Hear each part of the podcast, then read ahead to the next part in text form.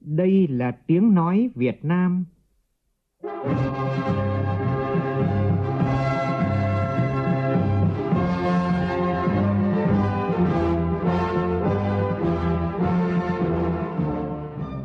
là tiếng nói Việt Nam, phát thanh từ Hà Nội, thủ đô nước Cộng hòa xã hội chủ nghĩa Việt Nam.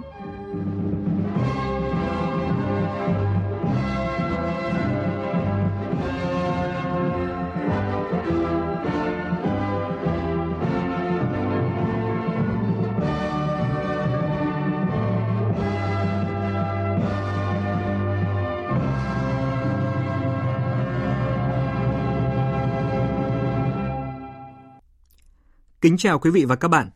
Mời quý vị nghe chương trình Thời sự sáng của Đài Tiếng Nói Việt Nam. Hôm nay là thứ Sáu, ngày mùng 5 tháng 6, tức ngày 14 tháng 4 nhuận năm canh tí. Chương trình có những nội dung chính sau đây.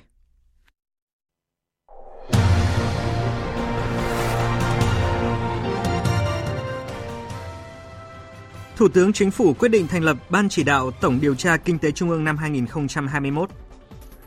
Hội nghị quy mô đặc biệt lớn về hỗ trợ doanh nghiệp nhỏ và vừa tận dụng cơ hội dự phòng thách thức từ EVFTA diễn ra sáng nay tại Hà Nội. Không thích nghèo, 83 hộ dân tại tỉnh Con Tum đã tự nguyện viết đơn xin ra khỏi diện hộ nghèo.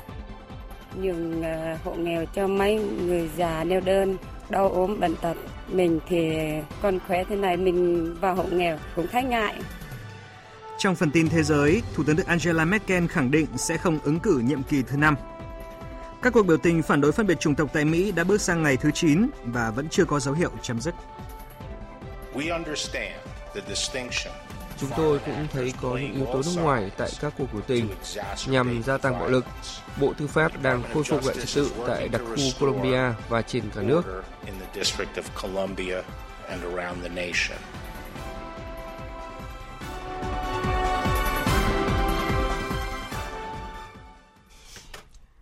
Bây giờ là nội dung chi tiết. Thủ tướng Chính phủ vừa quyết định thành lập Ban chỉ đạo Tổng điều tra Kinh tế Trung ương năm 2021. Tin chi tiết như sau. Trưởng ban chỉ đạo là ông Nguyễn Chi Dũng, Bộ trưởng Bộ Kế hoạch và Đầu tư, Ban chỉ đạo Tổng điều tra Kinh tế Trung ương năm 2021 có nhiệm vụ xây dựng và ban hành phương án Tổng điều tra Kinh tế năm 2021, tổ chức điều tra thí điểm để hoàn thiện về nghiệp vụ và công tác tổ chức chỉ đạo triển khai cuộc tổng điều tra, tổ chức chỉ đạo thực hiện tổng điều tra theo đúng phương án được phê duyệt. Trước đó, Thủ tướng Chính phủ Nguyễn Xuân Phúc đã ký quyết định về tổ chức tổng điều tra kinh tế năm 2021, trong đó nêu rõ tiến hành tổng điều tra kinh tế năm 2021 trên phạm vi cả nước nhằm thu thập thông tin cơ bản về các đơn vị sản xuất kinh doanh hoạt động sự nghiệp, đảng, đoàn thể, hiệp hội, chi nhánh, văn phòng đại diện của doanh nghiệp, tổ chức phi chính phủ nước ngoài tại Việt Nam, cơ sở sản xuất kinh doanh cá thể phi nông lâm và thủy sản, cơ sở tôn giáo tin ngưỡng nhằm phục vụ việc đánh giá toàn diện thực trạng và xu hướng phát triển kinh tế xã hội của đất nước, làm cơ sở đánh giá tình hình xây dựng kế hoạch chính sách phát triển kinh tế xã hội của Đảng và Nhà nước.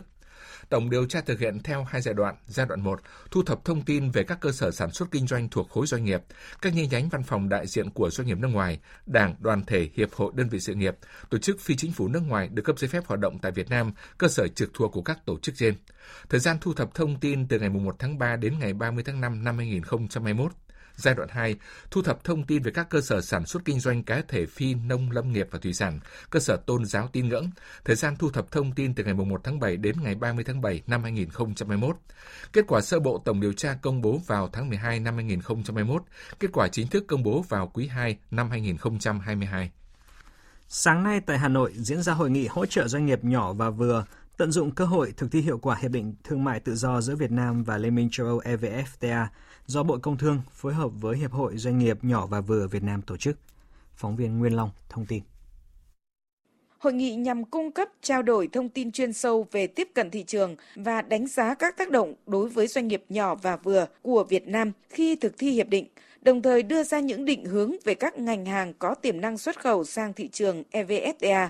thông tin về nhu cầu nhập khẩu các nước thuộc EVFTA, định hướng hoạt động xúc tiến thương mại nhằm hỗ trợ các doanh nghiệp nhỏ và vừa khai thác có hiệu quả cơ hội mà hiệp định EVFTA đem lại. Đặc biệt là trong bối cảnh chúng ta cũng như nhiều thị trường trên thế giới đang chịu tác động lớn từ dịch COVID-19. Đây cũng là cơ hội để chúng ta có thể thúc đẩy quá trình tái cơ cấu thị trường xuất nhập khẩu, tái cơ cấu các chuỗi cung ứng theo định hướng đa dạng hơn, bền vững hơn. Điều quan trọng nhất từ hội nghị này là nhằm tạo được nhận thức thực sự đầy đủ cho cộng đồng doanh nghiệp vừa và nhỏ của Việt Nam về những cơ hội, nhưng đồng thời với đó cũng là những thách thức, những yêu cầu đòi hỏi đối với doanh nghiệp trong nước phải tự đổi mới mình, nâng cao năng lực cạnh tranh thì mới có thể tận dụng được lợi ích mà hiệp định mang lại.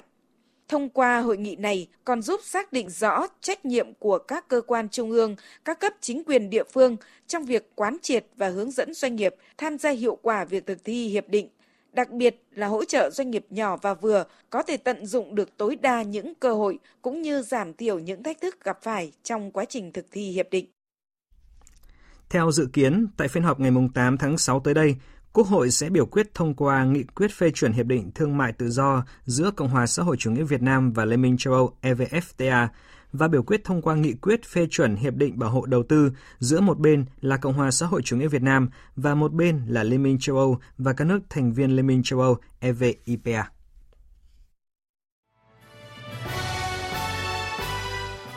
Tiến tới Đại hội Đảng Toàn quốc lần thứ 13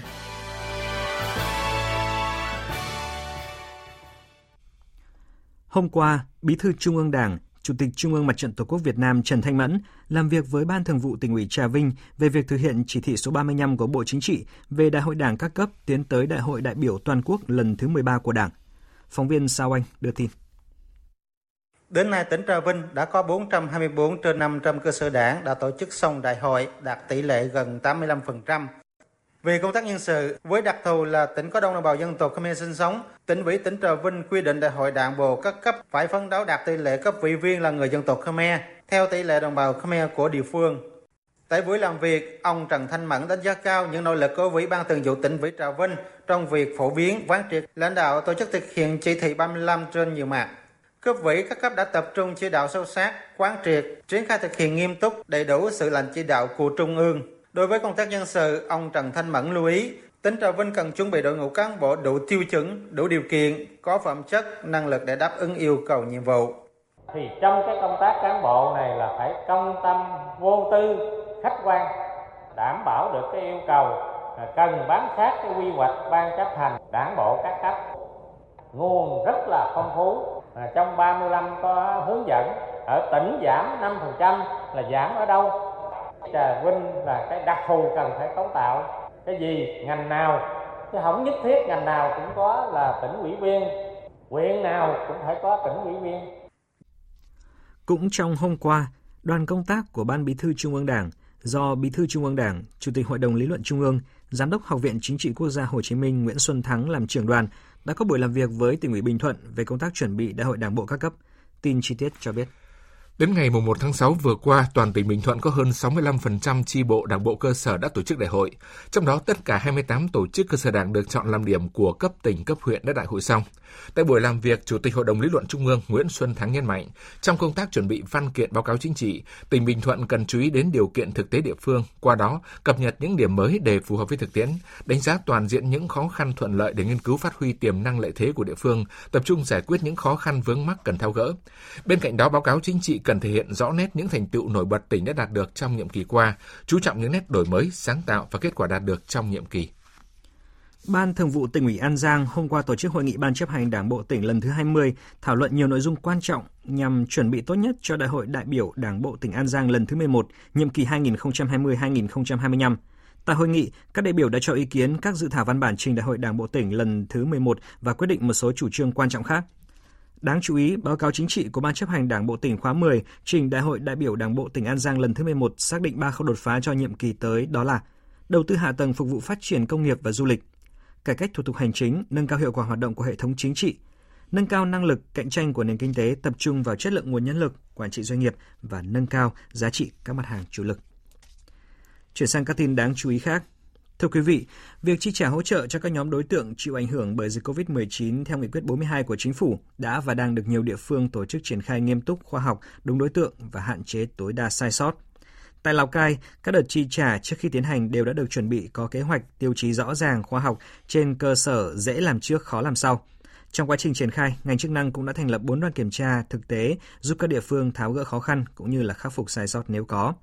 Ủy ban nhân dân tỉnh Lào Cai đã ra quyết định ban hành danh mục 5 thủ tục hành chính mới phục vụ riêng cho việc chi trả gói hỗ trợ COVID-19. Bà Đinh Thị Hưng, Giám đốc Sở Lao động Thương binh và Xã hội tỉnh Lào Cai cho biết. Cùng với lại cái tinh thần trách nhiệm, chủ động tổ chức thực hiện một cách nghiêm túc, kịp thời ở tại các cái huyện thành phố và có cái sự phối hợp ngay từ đầu từ cái khâu giả soát lập danh sách cho đến cái quá trình tổ chức triển khai chi trả của các cái cơ quan đoàn thể thì cũng hy vọng rằng là sẽ thực hiện được đảm bảo các cái mục đích cái yêu cầu cũng như là cái nguyên tắc đặt ra trong cái gói hỗ trợ này. Còn tại thành phố Hồ Chí Minh, ông Lê Minh Tấn, giám đốc Sở Lao động Thương binh và Xã hội của thành phố cho biết, trong thực hiện chính sách an sinh xã hội hỗ trợ 7 nhóm đối tượng bị tác động bởi dịch COVID-19, đến nay đã hoàn thành chi trả cho 3 nhóm. Việc chậm hỗ trợ một số nhóm là do Sở và các địa phương làm kỹ thủ tục để tránh trục lợi chính sách. Tin của phóng viên Hà Khánh thường trú tại thành phố Hồ Chí Minh. Cụ thể, ba nhóm đối tượng đã hỗ trợ xong là nhóm đối tượng chính sách có công, nhóm đối tượng bảo trợ xã hội, nhóm hộ nghèo, hộ cận nghèo. Với nhóm lao động tự do, theo thống kê, toàn thành phố có 210.000 trường hợp và đến nay đã giải quyết hỗ trợ 70.000 trong số 140.000 trường hợp có hộ khẩu thường trú tại thành phố Hồ Chí Minh. Số người tạm trú khoảng 70.000 trường hợp do theo yêu cầu phải có giấy xác nhận của địa phương nơi thường trú thì thành phố mới hỗ trợ hoặc thành phố xác nhận chưa hỗ trợ để bà con về quê được hỗ trợ nhưng bà con muốn hỗ trợ tại thành phố nên đang bị chậm. Với nỗ lực chung của cả hệ thống chính trị, đến nay tổng cộng thành phố Hồ Chí Minh đã giải quyết hỗ trợ cho 366,5 ngàn trường hợp với tổng kinh phí 465 tỷ đồng. Tuy nhiên, có việc chậm hỗ trợ một số đối tượng là do các chủ sử dụng lao động chậm nộp danh sách báo cáo số lượng cho chính quyền địa phương do một số đối tượng chưa tham gia đóng bảo hiểm xã hội nên việc xác nhận chậm. Ông Lê Minh Tấn, giám đốc Sở Lao động Thương binh Xã hội thành phố Hồ Chí Minh khẳng định. Nói chung là à, nó không dướng cái gì, nhưng về cái thủ tục cho nó kỹ để bảo đảm là không trục lợi, không lợi dụng chính sách là làm sai mà quận huyện phường xã rất cẩn thận cân nhắc là phải chính xác để sau này còn thanh tra kiểm tra còn quyết toán nữa Thưa quý vị thính giả, là hộ nghèo thì sẽ được chính quyền đoàn thể mạnh thường quân quan tâm hỗ trợ nhiều mặt. Nhưng trái với việc một số hộ thích nghèo, xin được nghèo, 83 hộ dân tại tỉnh Con Tum đã tự nguyện viết đơn xin ra khỏi diện hộ nghèo. Bài viết của phóng viên Khoa Điểm thường trú tại khu vực Tây Nguyên sau đây sẽ kể với quý vị nhiều hơn về câu chuyện này. Trong 83 hộ dân ở tỉnh Con Tum năm vừa qua tự nguyện viết đơn xin ra khỏi diện hộ nghèo, thì xã Đắc Trăm, huyện Đắc Tô tập trung nhiều nhất với 21 hộ. Đây là địa phương có đông đồng bào dân tộc thiểu số sơ đăng sinh sống và thu nhập của bà con chủ yếu dựa vào sản xuất nông nghiệp. Chị Y Loan, 28 tuổi, cùng gia đình tự nguyện viết đơn xin ra khỏi diện hộ nghèo cho biết, nhà chị có 5 xào sắn, một xào bời lời và hai xào lúa nước. Nhờ cán bộ nông nghiệp hướng dẫn kỹ thuật, cách chăm sóc cho năng suất cao, nhờ vậy thu nhập cuộc sống đã ổn định nên tự nguyện viết đơn xin ra khỏi hộ nghèo và được chính quyền địa phương chấp thuận. Chị Loan tâm sự mình xin ra khỏi hộ nghèo cũng là để nhường lại tiêu chuẩn ấy cho hộ còn khó khăn hơn mình. Hai vợ chồng vẫn cần sức đi làm để nhường cho mấy người già, người bị tàn tật, người hay bị ừ, đau để nhường cho các hộ đó. Có chung suy nghĩ như chị Y Loan, chị Y Ly, một hộ dân khác ở xã Đắc Trăm cũng tự nguyện viết đơn xin ra khỏi diện hộ nghèo. Nói thế này.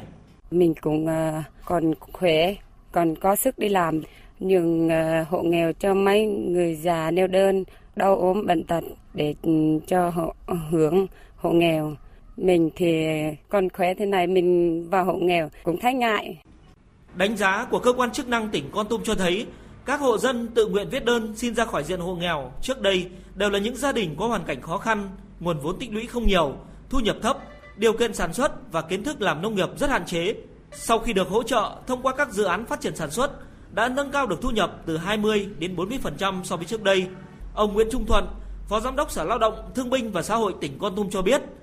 ngành lao động của chúng tôi cùng với các ngành chức năng và chính quyền địa phương trước hết là mình à, ghi nhận biểu dương những cái tấm gương này và xem đó là những cái tấm gương tốt để những cái hộ nghèo khác để mà học tập noi theo thứ hai nữa là chúng tôi lại tiếp tục tham mưu cho chính quyền địa phương sẽ thực hiện các cái chính sách hỗ trợ nguồn vốn vay cho hộ thoát nghèo để họ phát triển cái sản xuất gia đình mình được ổn định Thưa quý vị, ngày 5 tháng 6 hàng năm được chương trình Môi trường Liên Hợp Quốc chọn là Ngày Môi trường Thế giới. Chủ đề Ngày Môi trường Thế giới năm nay đó là Hành động vì thiên nhiên. Thông điệp này rất có ý nghĩa trong bối cảnh thế giới đang đối mặt với sự suy giảm nghiêm trọng và nhanh chóng của đa dạng sinh học và các quần thể động vật hoang dã. Do đó, các quốc gia cần ưu tiên những hành động quyết sách để bảo tồn thiên nhiên, bảo vệ đa dạng sinh học và động vật thực vật hoang dã, đảm bảo sự cân bằng trong tương quan với cán cân phát triển kinh tế. Khi được hỏi Việt Nam cần có những giải pháp gì để đạt được mục tiêu này, Thứ trưởng Bộ Tài nguyên và Môi trường Võ Tuấn Nhân cho biết. Về giải pháp thì trước hết chúng ta cần xây dựng và hoàn thiện pháp luật. Chúng ta đã có luật đa dạng sinh học được Quốc hội thông qua năm 2008 và chính phủ cũng đã ban hành 9 cái nghị định, hai nghị quyết để hướng dẫn thực hiện và ban hành 10 cái quyết định của Thủ tướng Chính phủ và các thông tư của các bộ ngành để triển khai thực hiện vấn đề này. Hiện nay, Bộ Tài nguyên Môi trường đang tiến hành sửa đổi luật bảo vệ môi trường. Ở trong đó, à, dự thảo luật đã nêu thêm 7 điều có nội dung liên quan để góp phần là làm tốt hơn cái công tác bảo tồn đa dạng sinh học là xem cái cảnh quan thiên nhiên và đa dạng sinh học là thành phần môi trường rất quan trọng và cần được à, quan tâm và bảo vệ. Thứ hai là đang tiến hành lập cái quy hoạch quốc gia về bảo tồn đa dạng sinh học để bảo đảm cái tính thống nhất, tính đồng bộ à, nhằm thực hiện cái mục tiêu là bảo tồn đa dạng sinh học đến 2030. À, đang tăng cường các cái giải pháp quản lý Ờ, thích ứng với biến đổi khí hậu thông qua cái giải pháp là dựa vào tự nhiên tức là thuận thiên và phải phát huy cái tri thức bản địa để giảm nhẹ tác động tới các hệ sinh thái và đa dạng sinh học. Thưa quý vị thính giả, miền Bắc đang trải qua những ngày nắng nóng gai gắt, nhiệt độ tăng cao, nhất là trong giờ cao điểm, người dân phải di chuyển trên đường. Do bị sốc nhiệt đặc biệt là chênh lệch giữa nhiệt độ ngoài trời và phòng điều hòa, nhiều người lớn có bệnh lý nền đã bị biến chứng như là tăng huyết áp, tim mạch, đột quỵ, còn trẻ nhỏ thì bị sốt, viêm đường hô hấp hoặc là viêm não. Cũng do ảnh hưởng của thời tiết khắc nghiệt, người dân đi khám chữa bệnh càng thêm mệt mỏi do bệnh viện quá tải bệnh nhân. Phóng viên Văn Hải và cộng tác viên Khánh Ninh phản ánh thực tế tại một số bệnh viện ở Hà Nội. Nắng nóng gay gắt xảy ra gần như liên tục trong hơn nửa tháng qua, khiến số trường hợp bị tăng huyết áp, đột quỵ do nhồi máu não, nhồi máu cơ tim, nhập khoa cấp cứu bệnh viện Bạch Mai và bệnh viện Lão khoa Trung ương tăng gấp đôi so với ngày thường. Mẹ tôi là bị ờ, mắc bệnh ờ, nhồi máu não. Bác sĩ thì bảo rằng là bà do tuổi già mới lại huyết áp cao. Hiện tại đây là bà tôi đang bị liệt nổi người. Thời tiết nóng thì thấy nó mệt. Bác sĩ chữa cho tôi, bác sĩ bảo tôi là máu nhồi qua tim. Thế tôi bị liệt mà, cứ phải uống thuốc như là cơm bữa ấy. Bệnh nhân bị biến chứng từ những bệnh nền như huyết áp cao, tim mạch, đái tháo đường đến khám và cấp cứu gia tăng, nên các y bác sĩ khoa khám bệnh và khoa cấp cứu ở một số bệnh viện phải làm việc với cường độ cao hơn ngày thường. Nắng nóng không chỉ làm gia tăng nhiều dạng bệnh mà còn khiến bệnh viện thêm quá tải. Tại bệnh viện Nhi Trung ương, không ít phụ huynh đăng ký phòng dịch vụ cho con nằm đỡ chật trội nhưng không phải lúc nào bệnh viện cũng còn phòng kiểu này. Dù đã bố trí điều hòa và quạt tại nhiều nơi, nhưng thời tiết oi bức vẫn ảnh hưởng đến sức khỏe và quá trình thăm khám của bệnh nhi và người nhà. Ờ, trời thì nắng nóng mà con thì quấy khóc nên là cảm giác rất là mệt mỏi. Từ Mộc Châu xuống, xuống đến đây là lúc 5 giờ sáng, đông người thật, với lại nóng. Thời tiết nắng nóng đi lại nhiều mệt mỏi hơn, vậy không được vào thăm ấy, mình phải ngồi bên ngoài nhiều. Quá tải cục bộ đang là một thực tế tại một số bệnh viện ở Hà Nội. Đột quỵ, say nắng, sốc nhiệt, chóng mặt, mệt lả, sốt, ho, viêm não vẫn là những nguy cơ mà các bác sĩ cảnh báo trong những ngày nắng nóng. Vì vậy người dân cần tuân thủ những khuyến cáo của thầy thuốc, hạn chế ra ngoài khi không cần thiết, không để nhiệt độ trong phòng điều hòa chênh lệch quá nhiều so với bên ngoài và tránh làm cơ thể bị thay đổi nhiệt độ đột ngột để giảm thiểu những ảnh hưởng xấu của thời tiết đến sức khỏe con người.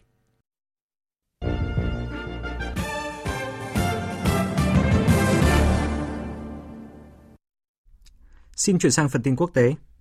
Hội đồng Bảo an Liên Hợp Quốc vừa họp trực tuyến mở về hoạt động gìn giữ hòa bình của Liên Hợp Quốc ứng phó với đại dịch COVID-19. Phạm Huân, phóng viên Đài tiếng nói Việt Nam thường trú tại Mỹ, đưa tin. Các nước thành viên Hội đồng Bảo an đánh giá cao những đóng góp của các phái bộ gìn giữ hòa bình trong việc duy trì hòa bình và an ninh quốc tế. Trong giai đoạn dịch bệnh, các nước đề nghị các phái bộ chú trọng một số ưu tiên, trong đó có bảo vệ dân thường, tăng cường nâng cao nhận thức, chia sẻ thông tin, bảo đảm sự tham gia của phụ nữ, bảo đảm an ninh, an toàn cho lực lượng gìn giữ hòa bình và tuân thủ các quy định về minh bạch hóa thông tin, kỷ luật của lực lượng gìn giữ hòa bình. Phát biểu tại cuộc họp, Đại sứ Đặng Đình Quý, trưởng phái đoàn thường trực Việt Nam tại Liên Hợp Quốc, nhấn mạnh các nguyên tắc cần tuân thủ trong triển khai hoạt động gìn giữ hòa bình trong bối cảnh đặc biệt hiện nay, chú trọng sự cần thiết phải bảo vệ và tạo điều kiện thuận lợi cho lực lượng gìn giữ hòa bình nữ, cũng như tăng cường sự tham gia của phụ nữ nói chung trong tiến trình hòa bình.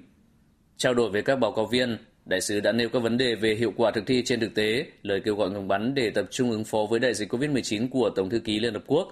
cách thức các phái bộ ngăn chặn lây lan COVID-19 trong các khu bảo vệ thường dân tập trung và tác động của COVID-19 đến việc triển khai các hoạt động theo chức năng, nhiệm vụ của các phái bộ. Tổng thống Thổ Nhĩ Kỳ Tayyip Erdogan vừa tuyên bố sẽ tăng cường hỗ trợ chính phủ đoàn kết dân tộc Libya được quốc tế công nhận tại Libya. Phát biểu tại cuộc họp báo ở Ankara sau cuộc gặp với ông Fayed Ansaray, Thủ tướng Chính phủ đoàn kết dân tộc Libya, Tổng thống Erdogan nói. Sayın Sarraj'da Libyalı kardeşlerimizin barış Chúng tôi có một cuộc gặp gỡ hiệu quả với Thủ tướng Sarai. Điều này sẽ đóng góp cho hòa bình, an ninh của Libya. Sớm duy trì sự ổn định tại Libya là ưu tiên hàng đầu của Thổ Nhĩ Kỳ. Giải pháp chỉ có thể đạt được với một quá trình chính trị dưới sự bảo trợ của Liên Hợp Quốc. Thủ tướng Đức Angela Merkel hôm qua đã đưa ra tuyên bố rõ ràng rằng bà sẽ không tranh cử thêm nhiệm kỳ nữa khi mà nhiệm kỳ thứ tư hiện nay sẽ kết thúc vào cuối năm tới. Cụ thể như sau. Trả lời phỏng vấn trên một kênh truyền hình, Thủ tướng Merkel khẳng định bà hoàn toàn và chắc chắn không có ý định tham gia ứng cử trước Thủ tướng nhiệm kỳ thứ năm trong năm tới. Tuyên bố trên được nhà lãnh đạo Đức đưa ra để tái khẳng định cho quan điểm trước đó bà nói rằng bà sẽ rút lui khỏi chính trường sau nhiệm kỳ thứ tư của mình. Trước đó, trong một bình luận công khai, Bộ trưởng Nội vụ Liên bang Hoster Seehofer đã tạo nên những đồn đoán trong dư luận khi đề cập tới khả năng bà Merkel có thể ứng cử nhiệm kỳ thủ tướng thứ năm, đồng thời nói ông cũng được nghe nhiều về những ý tưởng như vậy. Theo kế hoạch, Đảng Liên minh Dân chủ Cơ đốc giáo sẽ bầu lãnh đạo mới của đảng vào cuối năm nay, người được cho là sẽ ứng cử kế nhiệm bà Angela Merkel trong cuộc tổng tuyển cử vào mùa thu năm tới. Các quan chức ngoại giao cấp cao của Nhật Bản và Nga hôm qua đã nhất trí sẽ tiếp tục thúc đẩy các cuộc thảo luận nhằm hướng tới việc ký kết hiệp ước hòa bình. Đây là cuộc thảo luận đầu tiên giữa giới chức hai nước về vấn đề này sau gần 7 tháng gián đoạn. Trong cuộc điện đàm giữa Thứ trưởng Ngoại giao Nhật Bản Takeo Mori và người đồng cấp Nga Igor Mokulov, hai bên đã đề cập tới một loạt vấn đề trong quan hệ song phương. Về tiến trình thảo luận ký kết hiệp ước hòa bình giữa hai nước, hai thứ trưởng nhất trí sẽ tiếp tục thúc đẩy các cuộc thảo luận trên cơ sở đưa ra các đề xuất mà hai bên có thể chấp nhận được. Ngoài ra hai bên cũng sẽ sắp xếp để đưa vấn đề này vào trong nội dung thảo luận giữa ngoại trưởng và nguyên thủ hai nước tới đây. Đại diện Bộ Ngoại giao Nhật Bản và Nga cũng đồng thuận tiếp tục các cuộc đàm phán nhằm thực hiện hoạt động kinh tế chung tại các đảo do Nga kiểm soát và gọi là Nam Kurin, trong khi Nhật Bản gọi là vùng lãnh thổ phương Bắc. Bên cạnh đó, hai bên cũng nhất trí sẽ nối lại việc cho phép những người dân từng sống tại vùng đảo này được phép trở lại thăm viếng mộ tổ tiên mà không cần thị thực nhập cảnh. Một hoạt động đã bị tạm dừng do ảnh hưởng của dịch bệnh viêm đường hô hấp cấp COVID-19 vào thời điểm khi dịch bệnh được khống chế. Thưa quý vị, hôm qua, các hoạt động tưởng niệm George Floyd đã bắt đầu tại thành phố Minneapolis, nơi người đàn ông này đã tử vong sau khi bị cảnh sát ghi cổ. Phạm Huân, phóng viên Đài tiếng nói Việt Nam thường trú tại Mỹ, tiếp tục đưa tin. Gia đình ông George Floyd cùng nhiều người khác đã tổ chức lễ tưởng niệm với một thông điệp đơn giản là bây giờ tôi đã thở được. Sau Minneapolis, các hoạt động tưởng niệm cũng sẽ được tổ chức tại Bắc Carolina và cuối cùng là Houston, những nơi ông George Floyd sinh ra và lớn lên cũng như sinh sống phần lớn của đời mình. Phát biểu về báo giới ngày 4 tháng 6, Bộ trưởng Tư pháp William Barr cho biết giới chức Mỹ đã bắt giữ 51 người với các tội danh liên bang liên quan tới bạo loạn. Theo Bộ trưởng Barr, các nhân viên điều tra đang giả soát một số phần tử cực đoan kích động bạo lực tại các cuộc biểu tình. Ông Barr cho biết. We understand the distinction Chúng tôi nhận thấy có ba thành phần tham gia các cuộc biểu tình. Phần lớn những người tham gia biểu tình đều ôn hòa và họ thực hiện những quyền của mình theo tu tranh án thứ nhất. Trong khi đó, có những thành phần kích động cực đoan nhằm sử dụng các cuộc biểu tình để theo đuổi những mục đích riêng rẽ và bạo lực của mình. Chúng tôi có chứng cứ rằng Anifa và những nhóm cực đoan tương tự, cũng như một số nhóm chính trị đã kích động tham gia các hoạt động bạo lực. Chúng tôi cũng thấy có những yếu tố nước ngoài tại các cuộc biểu tình nhằm gia tăng bạo lực. Bộ Tư pháp đang khôi phục lại trật tự tại đặc khu Colombia và trên cả nước. Các cuộc biểu tình phản đối phân biệt chủng tộc và bạo lực cảnh sát đã diễn ra trên khắp nước Mỹ và đã bước sang ngày thứ 9 và vẫn chưa có dấu hiệu chấm dứt, mặc dù nhiều thành phố đã áp dụng lệnh giới nghiêm và huy động lực lượng vệ binh quốc gia để bảo đảm an ninh và trật tự. Và tiếp ngay sau đây sẽ là một số thông tin thể thao.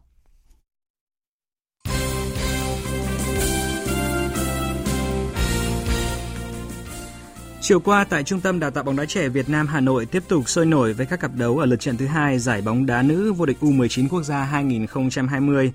Để đều giành chọn 3 điểm trong ngày ra quân, cuộc đối đầu giữa Hà Nội Watabe và Than khoáng sản Việt Nam là trận cầu tâm điểm ở lượt trận à, khi mà cả hai đối thủ đều được đánh giá là cân tài và cân sức và kết quả chung cuộc Hà Nội Watabe giành chiến thắng với tỷ số là 1-0. Ở trận đấu cùng giờ, thành phố Hồ Chí Minh dễ dàng có chiến thắng 3-0 trước Phong Phú Hà Nam để có thể là có được 3 điểm đầu tiên tại giải. Hôm qua, chính phủ Nhật Bản cho biết nước này đang cân nhắc đơn giản hóa hình thức tổ chức Olympic Tokyo dự kiến vào năm sau như một phần trong nỗ lực nhằm ngăn chặn sự lây lan của dịch COVID-19. Những thay đổi bao gồm giảm số lượng khán giả và thu nhỏ quy mô các buổi lễ khai mạc cũng như là bế mạc của cả Olympic và Paralympic. Các dịch vụ y tế bao gồm xét nghiệm cho các vận động viên, nhân viên, khán giả và hạn chế đi ra khỏi làng thể thao cũng có thể được thực hiện như một biện pháp để nhằm ngăn chặn virus SARS-CoV-2 lây lan.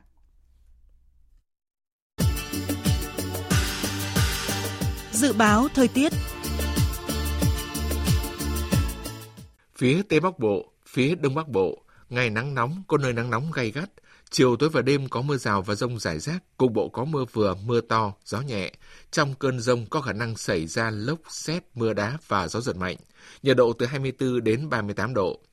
Các tỉnh từ Thanh Hóa đến Thừa Thiên Huế, các tỉnh ven biển từ Bình Định đến Ninh Thuận, ngày nắng nóng và nắng nóng gay gắt, chiều tối và đêm có mưa rào và rông vài nơi, gió Tây Nam cấp 2, cấp 3. Trong cơn rông có khả năng xảy ra lốc, xét, mưa đá và gió giật mạnh, nhiệt độ từ 26 đến 39 độ.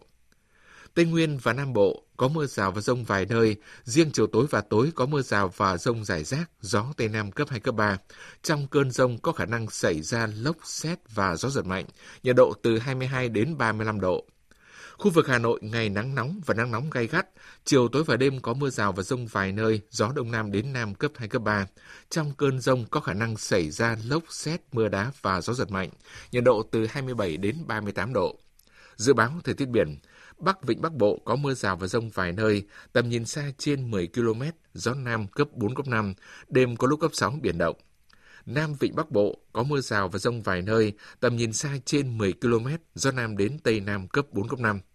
Vùng biển từ Quảng Trị đến Quảng Ngãi, vùng biển từ Bình Định đến Ninh Thuận, vùng biển từ Bình Thuận đến Cà Mau, khu vực quần đảo Hoàng Sa thuộc thành phố Đà Nẵng. Có mưa rào và rông vài nơi, tầm nhìn xa trên 10 km, gió Nam cấp 4, cấp 5. Vùng biển từ Cà Mau đến Kiên Giang, khu vực Nam Biển Đông, khu vực quần đảo Trường Sa thuộc tỉnh Khánh Hòa, khu vực Vịnh Thái Lan, có mưa rào và rông rải rác. Trong cơn rông có khả năng xảy ra lốc xoáy và gió giật mạnh. Tầm nhìn xa trên 10 km, giảm xuống 4 đến 10 km trong mưa, gió nhẹ. Khu vực Bắc Biển Đông có mưa rào và rông vài nơi, tầm nhìn xa trên 10 km, gió Tây Nam cấp 3, cấp 4. Khu vực giữa Biển Đông có mưa rào và rông vài nơi, tầm nhìn xa trên 10 km, gió Đông Nam đến Nam cấp 3, cấp 4.